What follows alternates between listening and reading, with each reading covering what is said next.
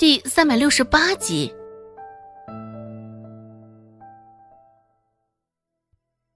双眼紧紧的豁住陈老的视线。男人说道：“沽名钓誉的老东西，怎么的？现在知道怕了？”看着眼前的男人，陈老满眼都是防备。你，你想干什么？信不信我去报官？让县令将你关大牢里去。”那男人说道。“看样子你是记起我了。”说罢，伸出舌头微微舔了舔嘴唇。这个动作看上去有几分嗜血暴力的味道。而此时，陈老，你原本陈老还真的没有想起来他，只是他说完这话的时候。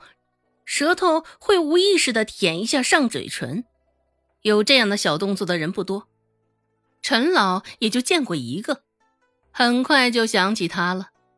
这个男人叫陈四，只是他并不是陈老的患者。陈老记得，当时这陈四就陪着他爹来看病的，他爹当时是咳嗽，陈老也还记得，诊断出来是普通的风寒咳嗽。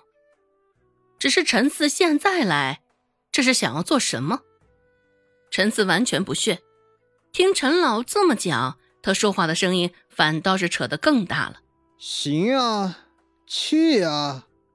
我倒是要看看，朝廷命官是会向着你这种狗东西说话，还是会向着我？陈老看着那男人伸出的手，光是手臂那段就比他的大腿还粗了。以为陈四要动手打他，陈老也是怕极了，双手合十搓着求饶道：“你你你，别动手，有话好好说。你今天来仁惠堂找我，是出了什么事儿？”陈四看了一眼自己的手掌，又看了一眼陈老这副委屈恐惧的模样，这才放下手。陈四说道：“你不知道。”你这个庸医，我爹服用了你开的药之后，病情加重了。陈德堂的大夫都说了，我爹命不久矣，都是因为你，都是因为你。凑在陈老的耳边，陈四吼叫道：“他的声音本就是相当洪亮，现在扯着嗓子这般一吼，陈老被他吵的。”耳朵里也是咣咣的一片回响。想到家中可怜的老父亲，又想到当时程德堂大夫说的话，陈四的眼睛都红了。拎着陈老袖子的那只手紧了紧，愣是将陈老拎离了地面。陈四甚是鄙夷的看着陈老，说道：“庸医，你坐在这儿，待在仁惠堂，不过就是个沽名钓誉的骗子罢了。”说什么救人的大夫，我看就是要命的刽子手。继而又威胁道：“若我爹熬不过去了，我跟你讲，你也别想好过。”陈老不得不足尖点着地，诚惶诚恐的看着陈四。听到他最后的那句话，陈老后背上也是一层泥泞的汗水。很显然。若陈四的爹真的熬不过了，他是真的打算拿陈老的命抵上。想到这儿，陈老的脸上也是一片惨白。